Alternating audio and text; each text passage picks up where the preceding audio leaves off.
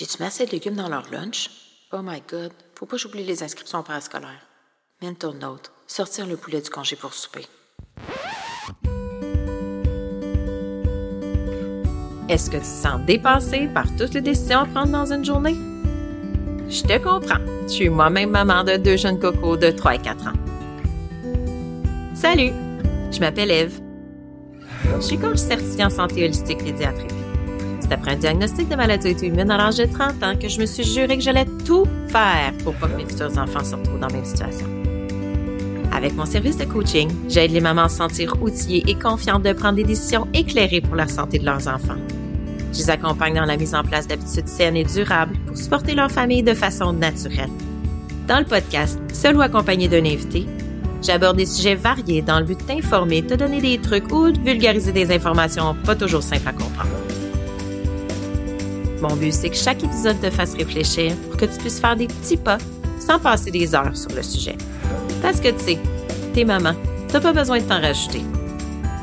Oublie pas de t'abonner pour pas manquer un épisode que tu sois en train de bien brasser de lavage, faire la vaisselle ou en chemin pour aller chercher les enfants en garderie, je te souhaite une bonne écoute.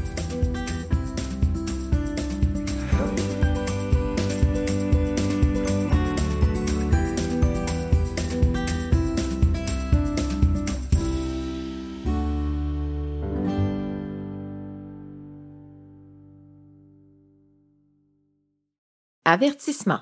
Ah oui, Prends note aussi que mon podcast est conçu à des fins éducatives seulement et qu'il ne remplace en aucun cas les soins d'un professionnel de la santé. Il peut être basé sur des opinions, des lectures ou les conseils des invités, par exemple. Si tu as des inquiétudes par rapport à ta santé ou à celle de ton enfant, consulte ton médecin ou un professionnel de la santé qualifié.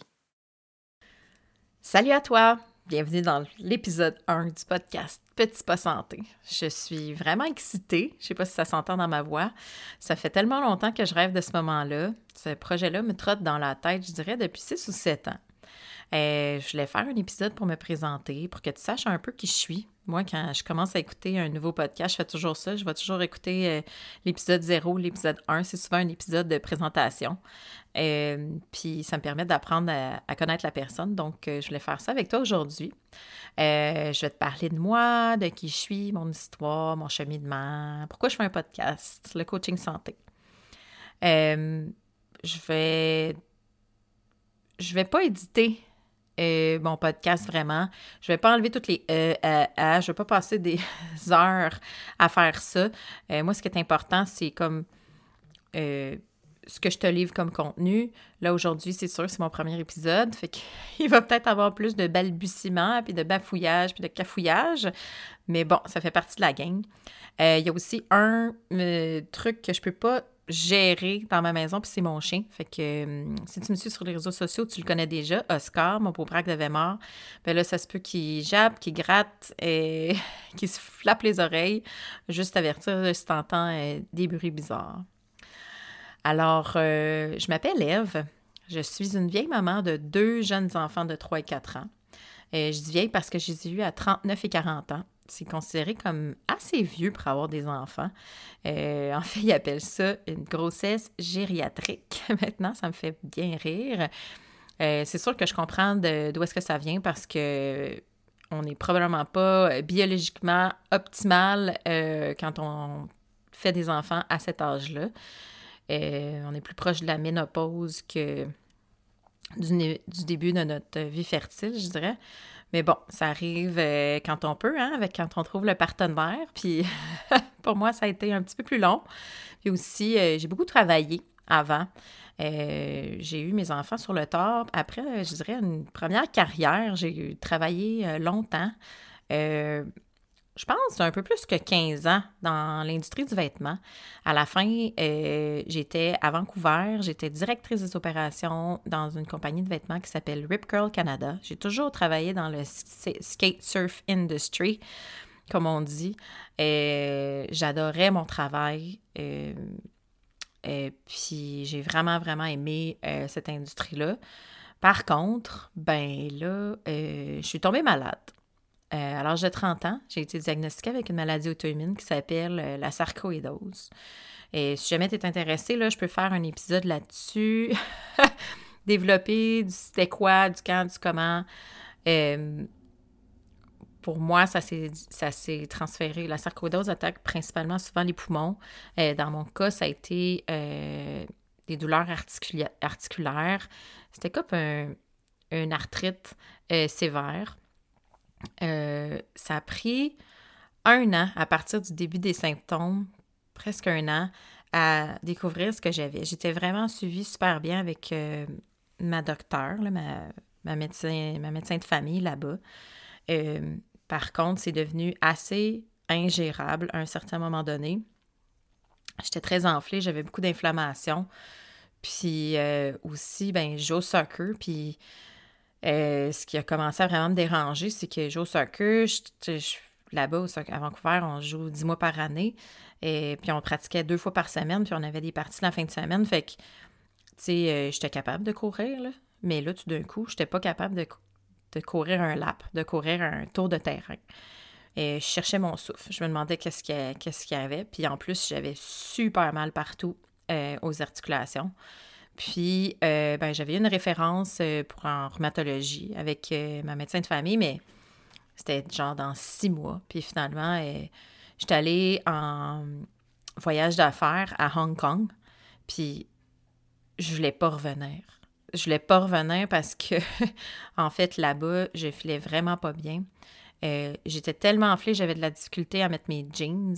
Puis là, fait que, fallait que je prenne un, vol de 12 heures, Hong Kong-Vancouver. Je me disais comment je vais survivre à ça? J'avais aucune idée comment j'allais faire. Puis quand je suis arrivée à Vancouver, ben, j'ai vu ma médecin de famille, puis euh, ils ont été capables d'accélérer le processus pour que je voie un rhumatologue vraiment plus rapidement en urgence. Bon, euh, à partir de là, euh, ils m'ont mis sur la prednisone, qui était vraiment nécessaire. La médication est vraiment nécessaire à certains égards, vraiment, quand on commence ou quand, on a un diagnostic. souvent, c'est, c'est la façon de, d'éteindre le feu, je dirais, là, pour après ça, essayer de reprendre le contrôle. c'est un peu comme ça que j'ai vu ça. je vais en parler un petit peu plus tard tantôt à partir du diagnostic, moi, puis euh, jusqu'à la rémission, il y a eu vraiment un gros cheminement, puis beaucoup, beaucoup de prise de conscience.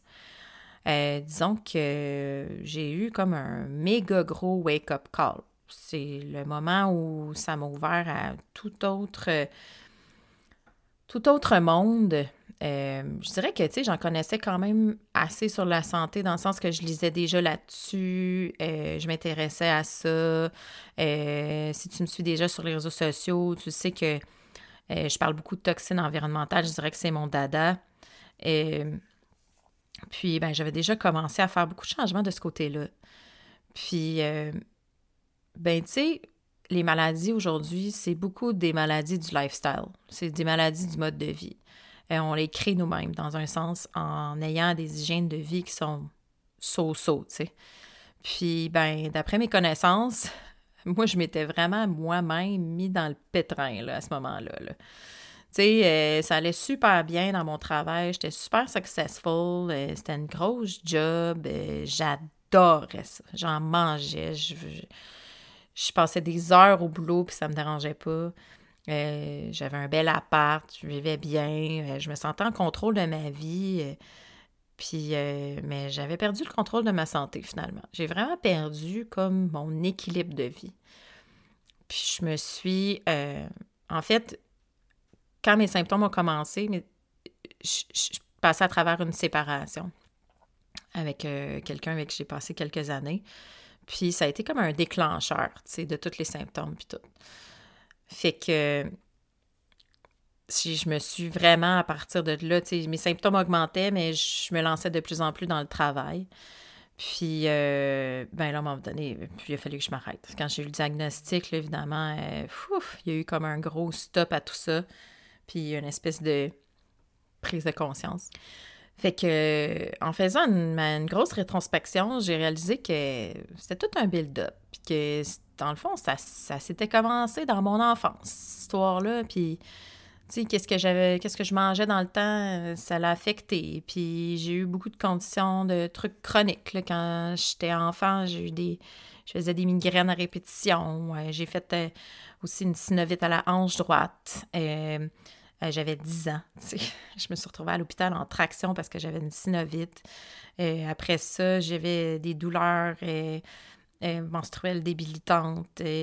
je faisais des infections urinaires, à candidase à répétition. j'avais des, des, ballons, des ballonnements, des ballonnements. Et j'avais des problèmes de digestion.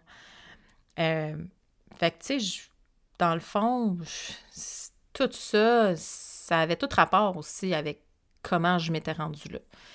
Puis, euh, ça, c'est ça, ça m'a rentré dedans. Fait que finalement, euh, je me suis commencé à lire. J'ai lu, j'ai lu, j'ai lu, j'ai lu sur la santé, sur le bien-être, puis je me suis entourée. En fait, j'avais déjà commencé à m'entourer avant. euh, je voyais déjà une docteure en médecine chinoise, une docteure en naturopathie, puis un ostéopathe.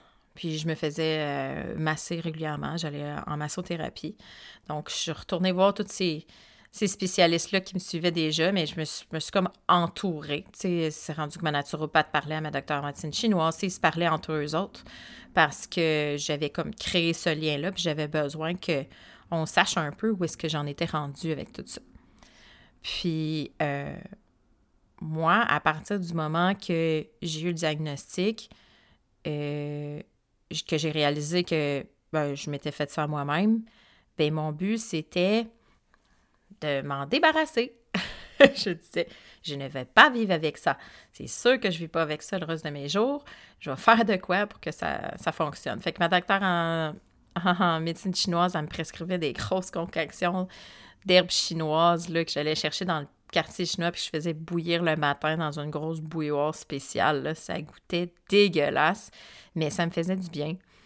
Euh, puis euh, mes traitements d'acupuncture aussi. Puis avec ma docteur naturopathie, on a évalué euh, mon alimentation, tous les aliments qui, à lesquels j'étais intolérante, que je faisais vraiment des grosses réactions.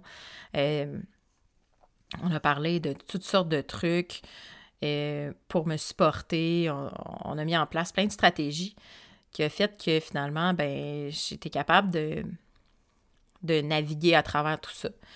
Euh, ça a été long, ça a pris neuf mois.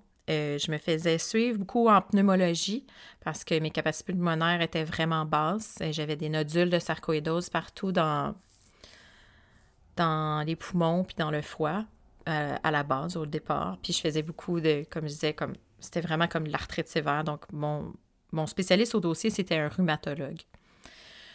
Puis, euh, ben, on s'entendait pas trop parce que moi, je disais, moi, j'expliquais qu'est-ce que je faisais, tu sais, dans mes changements d'habitude de vie, la gestion de mon stress, les diminutions de mes heures de travail, euh, changement dans l'alimentation, tu sais. Puis lui, il disait, ben, il n'y a rien qui a rapport là-dedans, là ça change rien. Là. Tu vas avoir ça le reste de ta vie. Euh, c'est pas grave. Euh, même que là, le prednisone, ça fait un petit peu, petit peu longtemps que tu prends ça. Il faudrait switcher au méthotrexate. Là, Puis, sérieux, comme je disais tantôt, la médication, c'est super important, mais là, euh, les effets secondaires étaient dévastateurs. J'avais à peu près tous les effets secondaires que tu peux avoir sur le méthotrexate, pas sur le méthotrexate, sur le prednisone. Je me sentais vraiment pas bien. Et puis moi, je voulais vraiment me débarrasser de ça de façon naturelle. Mon but, c'était premièrement me débarrasser de la médication, puis deuxièmement, de mettre mon corps en rémission, qu'il n'y en ait plus de sarcoïdose, que, que je vive avec peut-être dans mon corps, mais que, que ça soit en rémission. Euh, parce que les maladies euh, auto-immunes, euh, c'est possible de les mettre en rémission. C'est pas toujours possible, en fait, vraiment de s'en débarrasser. C'est toujours là dans le petit background qui te dit Hey, je suis encore là si tu fais des folies. Euh, vous pouvez me croire parce que j'ai toujours des problèmes d'inflammation. Je travaille encore toujours là-dessus. Euh, il faut que je fasse super attention à plein de choses. Euh, puis c'est difficile des fois parce que des choses qu'on apprécie que qu'on veut pas laisser aller. Euh, des petits écarts de conduite, le petit verre de vin, les petites choses autour, mais quand tu as une maladie auto-immune ou une maladie inflammatoire, euh, des fois, ça aide pas. Euh, donc, tout ça pour dire que mon corps m'a donné un méchant signal d'alarme. je l'ai écouté. J'ai fait tout ça. j'ai pas écouté mon rhumatologue. je l'ai pas cru la fois qu'il m'a dit ça, qu'il croyait pas à ce que je faisais. C'est la dernière fois que je l'ai vu. Après ça, j'ai continué à voir mon pneumologue. Puis euh, mes rendez-vous se sont espacés. Mes poumons prenaient de la force, reprenaient leur capacité normale. Puis, ben, euh, mes douleurs articulaires sont disparues. Puis, euh, je me sentais vraiment mieux. Donc, moi, tout ce que j'attendais de mon, mon pneumologue, c'était qu'il me dise que mes poumons étaient corrects pour aller en altitude. Parce que, à travers tout ça, j'ai fait plein de prises de conscience, puis je me suis dit, je veux changer ma vie. Je veux. J'ai fait le tour euh, dans l'industrie où est-ce que j'étais. Euh, on dirait qu'à ce moment-là, c'était plus ça que je voulais, même si j'adorais mon travail. Mais je me suis dit, je vais aller faire quelque chose qui me nourrit encore plus. Puis moi, une chose qui me nourrit énormément, c'est le voyage. Alors, euh, j'ai planifié un voyage en Amérique du Sud. Euh, j'ai regardé où est-ce que je voulais un peu aller. Et je suis partie sur un nowhere.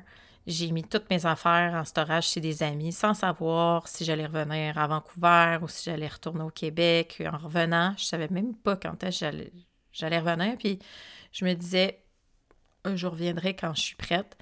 Puis mon but là-dedans aussi, c'était de réfléchir, d'apprendre à vivre le moment présent, puis de penser à comment je voulais aborder le reste de ma vie, euh, à qu'est-ce que je voulais faire après.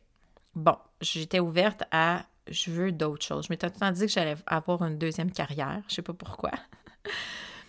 puis, euh, ben, j'étais ouverte à d'autres choses, puis j'avais pas peur de m'en aller, puis de me dire, bon, je sac tout ça là, puis on verra. Euh, je suis partie, j'avais presque 35 ans. Puis euh, pendant mon voyage, pendant le processus, j'ai réalisé que j'avais vraiment une bonne écoute. J'étais bonne euh, pour écouter les autres, pour supporter les autres autour de moi. On rencontre beaucoup de gens en voyage. Euh, j'ai réalisé que je voulais servir, puis mon expérience à laquelle je venais de passer, parce que je suis partie en 2013, j'ai eu mon diagnostic en 2016, ça a pris trois ans avant du moment de mon diagnostic jusqu'à mon départ. Puis, euh, euh, ça a été du gros travail. Euh, si quelqu'un veut que je fasse un épisode sur la sarcoïdose, puis mon, tout ce parcours-là spécifiquement, je ferai un épisode. Vous avez juste m'envoyer un message, je verrai. C'est ça. Dans le processus, j'ai réalisé aussi que ce que j'avais passé à travers, J'aurais aimé ça avoir quelqu'un qui m'accompagne. Bon, là, moi, j'étais loin de ma famille. Ma famille était au Québec. J'avais des amis avec qui je parlais. C'est sûr, je parlais à ma famille, mais j'étais quand même toute seule à l'autre bout du pays. J'étais à 5000 km. Euh, je rencontre des spécialistes. Euh, j'ai été très, très, très malade. Puis, euh, je souhaite pas ça à personne. Puis, je me suis juré que sais, avec mon parcours, je me suis juré que c'est ça. Mes enfants, ils allaient pas, si j'avais des enfants, ils n'allaient pas vivre ça. Puis j'allais tout faire pour pas qu'ils se rendent là. Surtout que moi, j'ai commencé, tu sais, quand ils pensaient d'avoir des symptômes, puis avoir des petits trucs de santé ici et là qui se sont accumulés avec le temps. Puis euh, je, me suis dit que je pouvais probablement aider les autres dans leur processus. Tu sais, moi, ça a été ça a été long, puis ça a été beaucoup de changements, beaucoup de réajustements. Puis si j'avais été accompagnée avec un, un health coach, un coach de santé, je pense que ma vie, ça, serait passé différemment. Euh, ma façon d'aborder avec les médecins, ma façon comment que je m'entourais, les changements, les essais-erreurs, mais tu sais, peut-être que ça aurait été un peu plus vite dans mon processus. J'aurais eu des outils euh, plus. Fait que à travers ça, à travers mon voyage, je me suis dit, tu sais, je peux aider les gens à passer à travers des épreuves comme ça ou à aussi euh, informer sur l'impact de certaines choses sur la santé. Euh, donc, en revenant, euh, je me suis installée à Fernie, en Colombie-Britannique encore, avec mon conjoint actuel, le père de mes enfants. J'étais partie pendant sept mois en tout et partout. Euh, puis, euh, je me suis installée là, dans les montagnes. Puis, euh, j'ai fait ma première formation de health coaching, coaching santé. Et j'ai adoré ça. J'en mangeais, c'était une grosse, grosse formation. J'ai fait ça à l'Institute for Integrative Nutrition en ligne. C'est une école à New York, mais je l'ai faite en ligne. Il y avait du stock là-dedans, cette formation-là. Puis ça m'a ouvert les yeux, les yeux sur bien des affaires.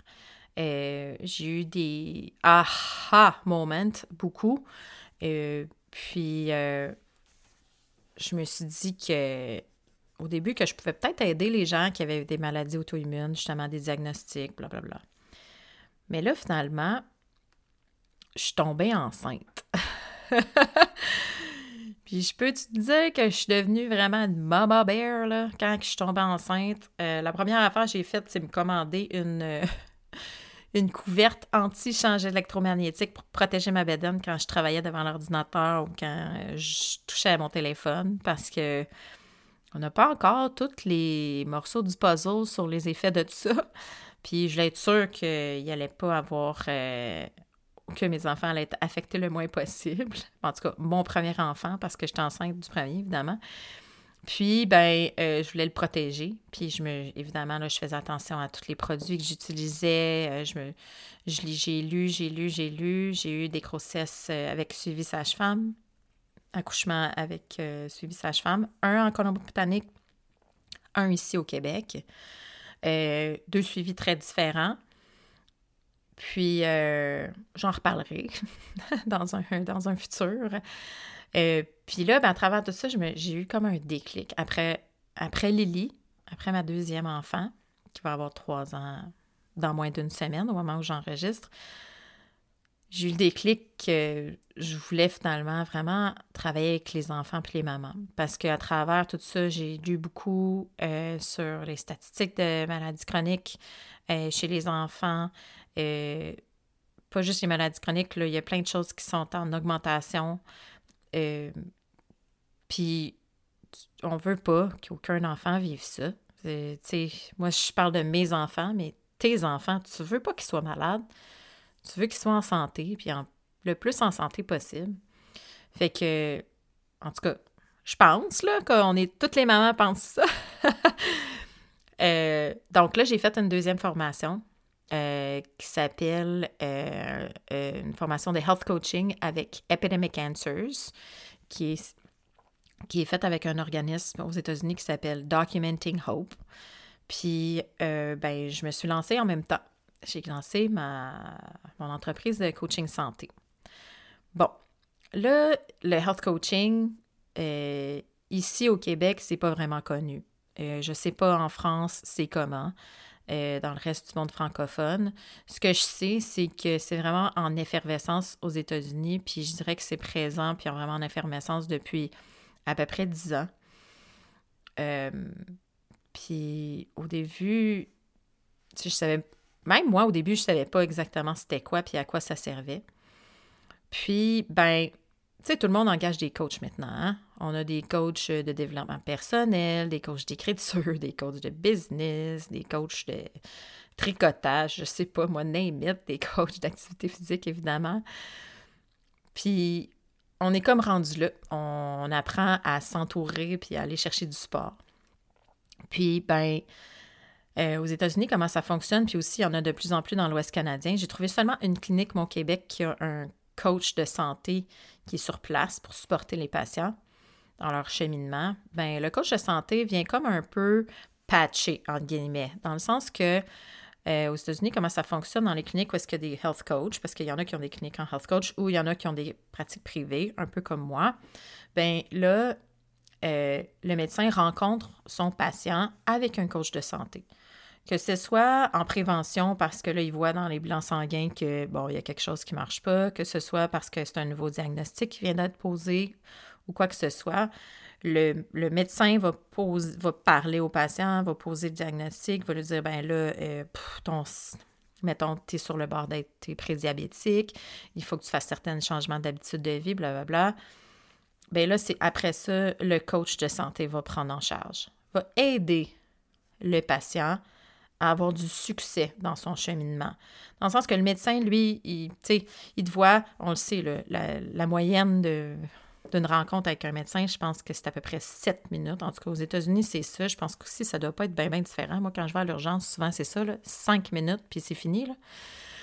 Ben, le médecin, il n'a pas le temps de demander euh, qu'est-ce que tu manges, est-ce que tu fais de l'activité physique, euh, comment est ton sommeil, c'est quoi ton niveau de stress, fais-tu de l'anxiété, euh, tu sais, whatever, name it.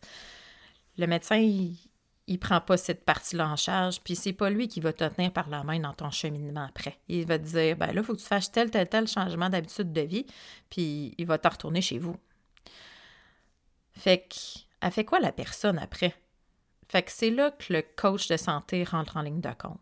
Donc, finalement, moi, j'accompagne les mamans qui, soit qui veulent travailler en prévention, qui se rendent compte que, bon, à l'intérieur, dans leur maison, whatever, dans leur mode de vie, il y a des choses à changer pour optimiser la santé de leurs enfants. Ils veulent faire des changements sains et durables dans les, dans les habitudes de vie. Euh, ça peut être aussi des mamans qui veulent savoir ce qui affecte le fœtus en développement, euh, quelles toxines affectent, que, ça peut être ça aussi. Euh, il y en a d'autres que ça peut être aussi si, mettons, tu viens d'avoir un diagnostic quelconque, un diagnostic de maladie chronique, puis tu as envie de voir comment tu peux supporter ton enfant de façon naturelle à travers les habitudes à la maison, les choses que tu utilises, euh, l'alimentation. Euh, ou, tu sais, ça peut être, euh, je sais pas, moi, ton, ton, enfant vient de se faire euh, diagnostiquer avec une allergie, une intolérance, euh, tu sais pas comment aborder ça. Ben, c'est super bio-individuel. chaque enfant est différent, chaque famille est différente, chaque maman a des différents objectifs. Puis moi, ce que je fais, c'est que j'accompagne la maman pour clarifier ses objectifs, mettre en place un plan ensemble qui va fitter avec son mode de vie, son, son budget, ce qu'elle veut vraiment, c'est jusqu'où elle veut aller. Puis, je l'accompagne dans le processus. Puis aussi, on parle de plein, plein, plein d'affaires. Euh, puis moi, ben, je travaille toujours avec quatre piliers. Donc, il y a l'alimentation, la nutrition, qu'est-ce qui nourrit vraiment, euh, tout ce qui est additif alimentaire, euh, les, la les aliments transformés, etc. Et j'aborde évidemment mon, mon, sujet chouchou, les toxines environnementales, parce que ça aussi, c'est un gros morceau du casse-tête qui nous manque maintenant avec euh, la, centaine d'années de produits chimiques qui s'est rajouté euh, dans la vie de nos enfants. En fait, c'est surtout dans les dernières années. Là. même quand on parle d'aliments transformés, le, Pop-Tart qu'on mangeait dans les années 80, c'est pas le même Pop-Tart qu'ils vendent maintenant à l'épicerie, on s'entend. Euh, donc, tout ça. Puis après ça, je travaille sur, bon, euh, les habitudes de vie, plus par rapport au stress, le sommeil et tout. Puis après ça, ben, l'environnement de vie. Donc, euh, tout l'environnement émotionnel, euh, l'environnement à l'école, euh, un peu ce qui peut affecter, c'est ça, la santé de ton enfant. Parce que la santé, on va se le dire, c'est pas juste l'alimentation puis l'activité physique. Oui, si tu bouges puis tu manges santé, mais que tu es stressé dans le tapis, ben il y a bien des chances que, que tu aies des problèmes à un certain niveau. Donc, c'est ça que ça fait un coach de santé. Puis comme je disais, moi j'en avais eu un dans, dans le temps, là. Je pense que mon processus puis mon cheminement aurait été très différent. Puis je me serais sentie supportée. Tu sais, c'est ça aussi. C'est à ça que ça sert. Euh, dans le coaching santé, il y a beaucoup d'écoute, euh, beaucoup d'empathie. C'est fait avec bienveillance. C'est une zone sans jugement. C'est vraiment euh, pour supporter la maman dans son cheminement, peu importe les, peu importe l'objectif qui en ressort, là, qui, qu'elle recherche à travers tout ça. Puis on va se dire, en ce moment, notre système de santé est un peu brisé. sais, les maladies chroniques, là, puis les maladies du mode de vie, c'est pas mal un peu ça ce qui. Ce qui les gens sont malades, puis euh, ça remplit les hôpitaux. Ouais? Fait que c'est sûr que le système de santé, on est chanceux au Québec. Euh, dans l'Ouest canadien aussi, c'était top-notch. Je ne veux pas bâcher sur le système du Québec, mais je te dirais qu'ils sont peut-être une petite coche au-dessus par là-bas. Mais euh, c'est sûr que notre, système de santé universel, c'est super. Là. On a tout accès. On peut se faire traiter toutes les, les, conditions qui sont importantes, euh, d'urgence, whatever, sauf que quand, quand une condition peut être prévenue par les habitudes de vie saines, ou qu'une une condition qui peut être renversée, telle que par exemple le diabète type 2, exemple, ben, faut y aller en prévention. Tu sais, j'ai entendu le gouvernement du Québec dire, euh, le ministre de la Santé disait ça avant euh, le déconfinement ou juste après le déconfinement, qui disait Ah, ben là, on vient de se rendre compte que là, il faut vraiment travailler en prévention. Là, je comprends pas trop comment ça, qu'ils viennent avoir une idée de génie comme ça, mmh. parce qu'on s'entend que ça prend peut-être pas la tête à Papineau pour se dire que on devrait peut-être faire ça, y aller en prévention. Anyway, fait que je pense qu'il faut changer de paradigme. Il faut vraiment penser à essayer de prévenir à place d'éteindre le feu. Tu sais, on a beaucoup de médecine réactive. Euh, il y a telle affaire, on fait telle chose, tu sais, on y va one size fits all. Fait que on veut un peu changer ça. Puis je pense que le coaching santé peut aider à ce niveau-là, à éduquer, à supporter, à encadrer un, un, changement d'habitude de vie, vraiment euh, à la base, tu sais, pour que ça soit durable. Bon, là, on l'entend, mon chien, il vient de se lever. Ah, il vient de se shaker. Puis là, ben, je sais pas trop qu'est-ce qu'il va faire. Vous allez peut-être l'entendre gratter dans la porte.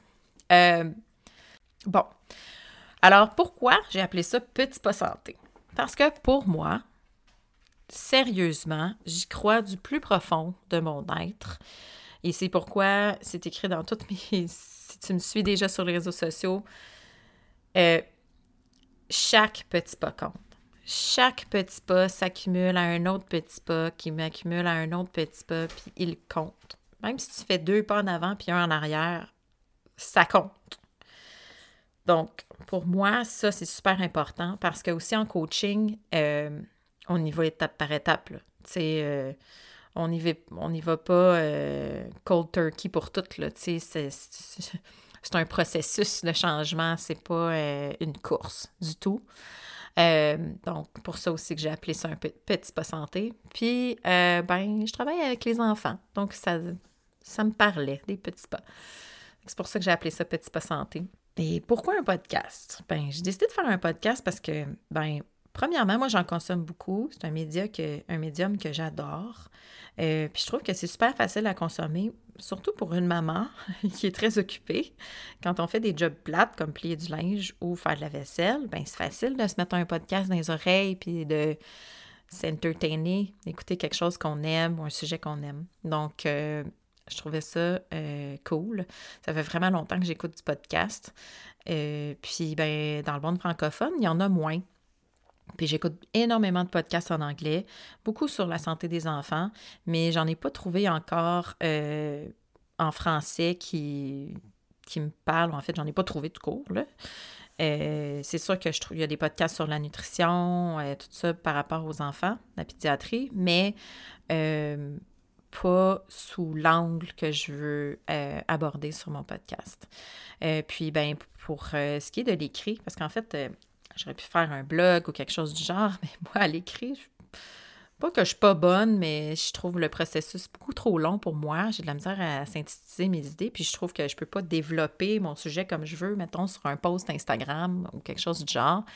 Puis en plus, ben, j'ai toujours, un petit extra effort à faire, euh, étant donné que j'ai vécu en anglais longtemps, euh, puis que je vis encore en anglais. J'ai un autre travail que je fais quelques heures par semaine qui est aussi en anglais. Donc, euh, ben, l'écriture en français est moins fluide. Disons, je cherche beaucoup mes mots, mes tournures de phrases ne sont pas toujours correctes.